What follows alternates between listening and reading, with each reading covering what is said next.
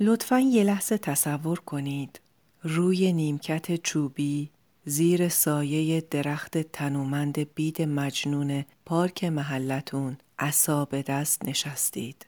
باد موهای سفیدتون رو مثل شاخه های بید میرخسونه. بوی چمن تازه زده شده میاد و شما تو گرمای تابستون به سالهای گذشته زمانی که پادکست مای کوچوی رو گوش می‌دادید فکر می‌کنید. شما به اپیزود سی و دوم مای کوچوی گوش می‌دید. حالا این سوال از خودتون بپرسید. به نظرتون بزرگترین حسرتی که اونجا زیر سایه درخت بید مجنون دارید برای کاری که الان انجامش ندادید چی می‌تونه باشه؟ چه کاری رو نکردید یا نمی کنید که وقتی پیر میشید حسرتش به دلتون میمونه؟ نوشتن یا نخوندن کتابی، رابطه نداشتن با شخص خاصی، نزدن سازی، نرفتن به جایی، حالا این سوال رو مطرح کنید. آیا حاضرید با این حسرت زندگی کنید و برسید اونجایی که زیر درخت بید مجنون نشستید؟ یا تصمیم می‌گیرید که اینو تبدیل به اولویت الانتون کنید؟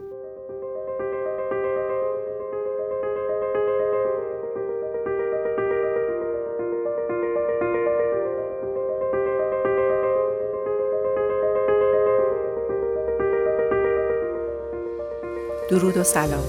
به پادکست مای کوچ وی خوش اومدین. من شیلا رزاق کریمی میزبان شما در این پادکست هستم. حرفه من مربیگری یا به اصطلاح کوچینگ در زمینه توسعه و تعالی فردیه و دکترای کسب و کار با تخصص رهبری دارم. هدف از این پادکست روشن کردن مسائلیه که معمولا هممون توی زندگی باهاشون دست و پنجه نرم می‌کنیم و یاد دادن روش خودمربیگری. خیلی خوشحالم که توی این راه با هم همراه میشیم. خب بریم سراغ اپیزود سی و دوم با عنوان چطور اولویت بندی کنم؟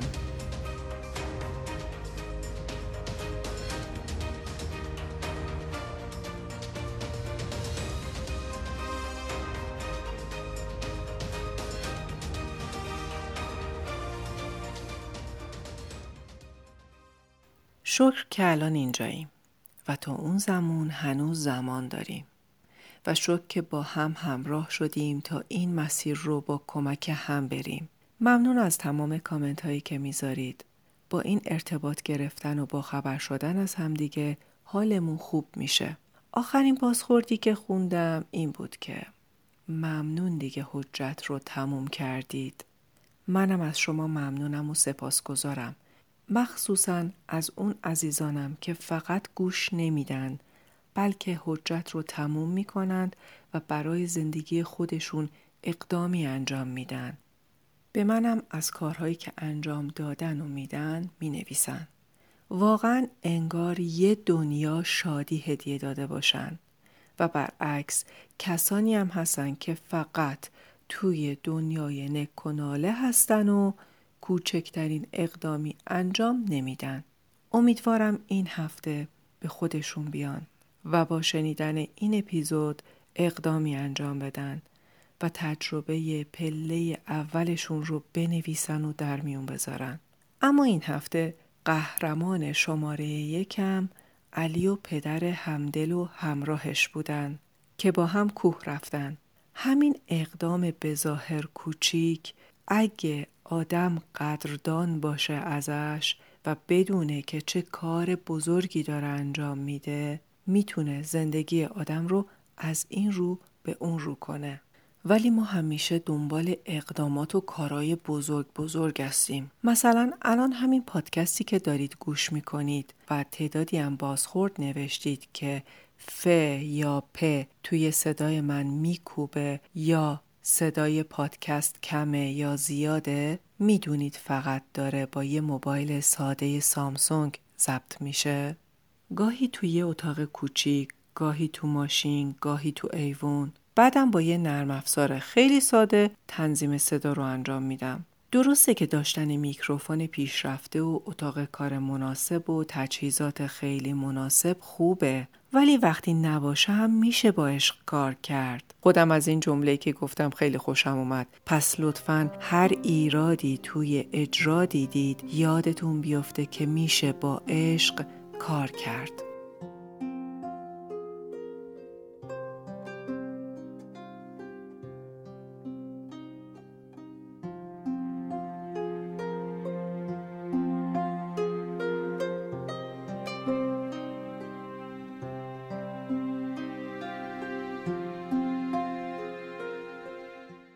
خب فکر می‌کنم تا حالا دیگه روش کار من دستتون اومده که اولا دوست دارم نگاه واقع بینانه ای داشته باشیم به خودمون و تواناییامون و بعد دوست دارم مسائل رو ساده سازی کنیم و شفاف و قابل درک. دست آخر هم تمرین و تکرار و تکرار تا عادت بشه. حالا بریم ببینیم اولویت چیه و باهاش چه میشه کرد و چطور اولویت بندی کنیم اولویت یعنی اون کاری که اهمیت خیلی زیاد توی زندگیتون داره و اثرگذاری خیلی بالایی در حال و آینده می‌تونه داشته باشه. در واقع شناسایی این که ببینید چه چیزی مهمترین کاریه که در زندگیتون باید انجامش بدید. نکته اول ما برنامه ریزی زمانی می کنیم تا ببینیم چه مقدار زمان نیاز داریم که برای اولویتمون قرار بدیم که به اون مهم برسیم. لطفا این رو در نظر بگیرید که این دلیل نمیشه که چون اون امر اولویت اول ما در نظر گرفته شده پس لزوما باید بیشترین زمان رو هم در طی روز به اون کار باید اختصاص بدیم میشه که فقط نیم ساعت باشه ولی هر روز و مستمر باشه. نکته دوم اولویت های ما در هر مقطع از زندگیمون ممکنه که متفاوت باشند و تغییر کنند. و اما نکته سوم خیلی مهمه که ببینیم در هر مقطع اولویت هامون با هم در تضاد نباشند یعنی چی که در تضاد و تقابل نباشند ببینید به عنوان مثال من نوعی اگه قصد خوندن فوق لیسانس یا دکترا دارم همزمانم می‌خوام وزنم رو کم کنم با چالشی روبرو میشم که در تضاد با هم هستند. چرا با هم در تضاد هستند؟ برای درس خوندن باید یک جا بشینم و تمرکز کنم. ولی برای لاغر کردن فعالیت بدنی نیازه. و بعد ورزش و فعالیت بدنی با هدف لاغر کردن خودش زمان بره. تازه این قسمت خوب ماجراست. بعضیا شروع به مصرف قرص های لاغری و گرفتن رژیم سرسخت می‌کنن و در نتیجه افت فشار و بیحالی و پایین اومدن قند خون هم به قول معروف در پیش هست. از طرف دیگه مغز برای فهم مطالبی که برای امتحان می‌خونه و تجزیه و تحلیلش احتیاج به قند داره. خلاصه گذاشتن چنین اهدافی و به صورت توأم و همزمان خودتون ارزیابی کنید ببینید چی میشه. برگردم به نکته دوم. داشتم می‌گفتم که اولویت های ما می‌تونه پویا و داینامیک باشن. اتفاقا توانمندی یه آدم به اینه که انعطاف پذیری داشته باشه و مهمتر اینکه شما برای جابجا جا کردن اولویت هاتون چطور تصمیم می‌گیرید. یعنی این تصمیم بر اساس ارزیابی هوشمندانه از شرایط اطرافتون و نگاه واقع بینانه از خودتون انجام میشه یا نه. ناآگاهانه و چشم بسته همینطور الله بختکی بدون هیچ دلیل خاصی اولویتاتون رو مدام تغییر می‌دید. پس اولا اولویت هامون رو مدام تغییر نمیدیم. دوما با توجه به ارزیابی دقیق و روشنی که از خودمون و شرایط اطرافمون داریم اولویت هامون رو تغییر میدیم و این خیلی خیلی مهمه. یه جمله ایش کنم. شیفت اولویت دلیل محکم و منطقی می‌خواد.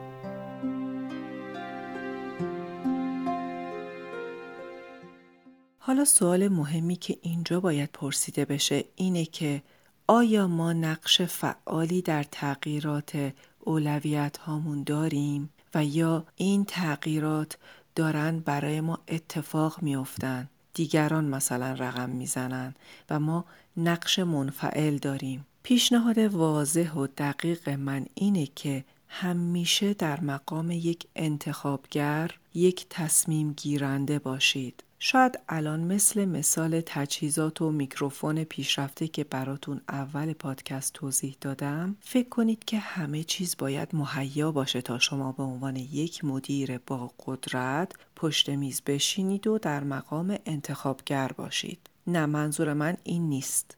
منظورم همین زندگی فعلیتونه که دارید. این انتخاب شماست. اینی که گفتم خیلی برای خودم چالش درست کردم درسته؟ شاکی شدید؟ تجربه به هم نشون داده. هر وقت این مورد رو با مراجعینم مطرح می کنم سر بحث طولانی میشه و میره سمت جبر و اختیار. ولی اشکالی نداره بازم میگم. ولی تو این اپیزود خیلی کوتاه اشاره می‌کنم. دوستان اگه الان از زندگیتون شاکی هستید و میگید من نمی‌رسم به اولویت های زندگی خودم من مجبورم من مجبورم هزار و یک کار بکنم و به هم میگید که مجبورم و مجبورم می‌فهمی؟ بهتون میگم که مجبور نیستید. مجبور نیستید. شما انتخاب کردید. مثلا مادری که ناخواسته باردار شده و انتخاب می‌کنه که جای ادامه تحصیل از نوزادش نگهداری کنه مجبور نیست. از خودگذشتگی رو انتخاب کرده. انتخاب کرده. پدر یا مردی که داره برای خونوادش کار می‌کنه و زحمت می‌کشه مجبور نیست انتخاب کرده. حالا از شما می‌خوام که شرایط زندگیتون رو با این نگاه نگاه کنید که انتخابگر هستید. انتخاب کردید. وقتی می‌دونید که انتخاب کردید از مود بیچاره بودن بیرون میایید این یعنی شما احساس می کنید که ناخدای کشتی زندگیتون هستید. مسئولید. البته این روزا متاسفانه اسم مسئول خیلی خراب شده ولی موضوع اینجاست که تا حس تعلق و مسئول زندگیتون بودن رو نداشته باشید نمی‌تونید به خودتون این حق رو بدید که اولویتی هم داشته باشید.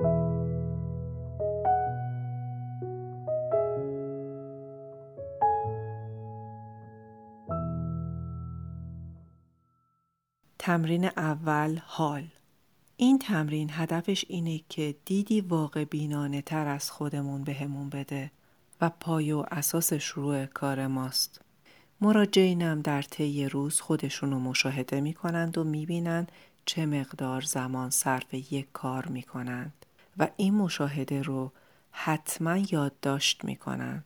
لطفا دقت کنید این تمرین برنامه نوشتن نیست. ازتون می‌خوام این تمرین رو حداقل حداقل به مدت یک هفته انجام بدید و ببینید که در طی روز چه کارهایی رو انجام می‌دید و برای انجامشون چقدر زمان می‌ذارید.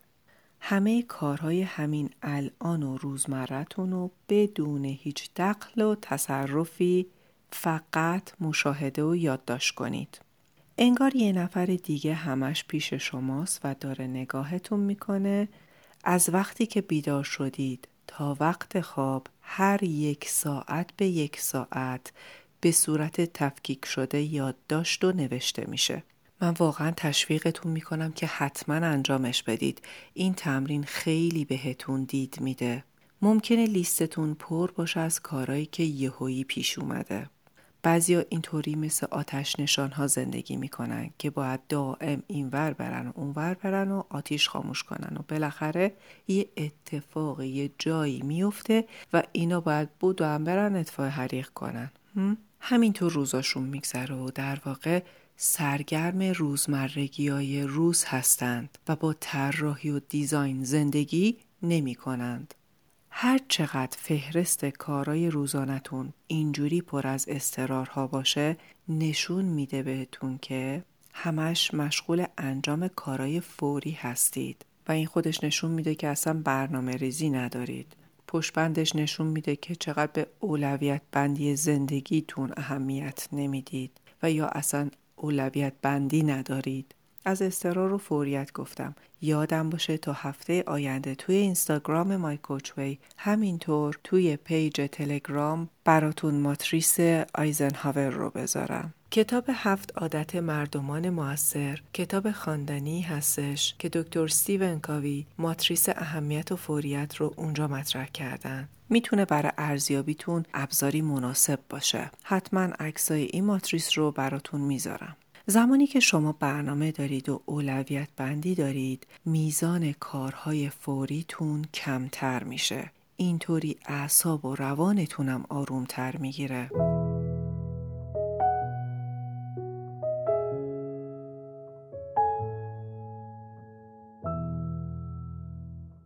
تمرین دوم آینده. به تنها نتیجه که خیلی براتون اهمیت داره که بهش زیر درخت مجنون رسیده باشید به اون فکر کنید. فکر کنید به بالاترین دستاوردی که اونجا می‌خواید داشته باشید. اون چیه که خیلی براتون اهمیت داره؟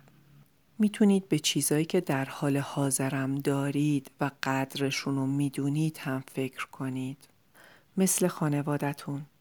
مثلا اونجا زیر درخت بید مجنون از این راضی هستید که برای خانوادتون به درستی زمان گذاشتید و همه زیر چتر شما جمع شدن و شما دیرک اصلی خیمه هستید.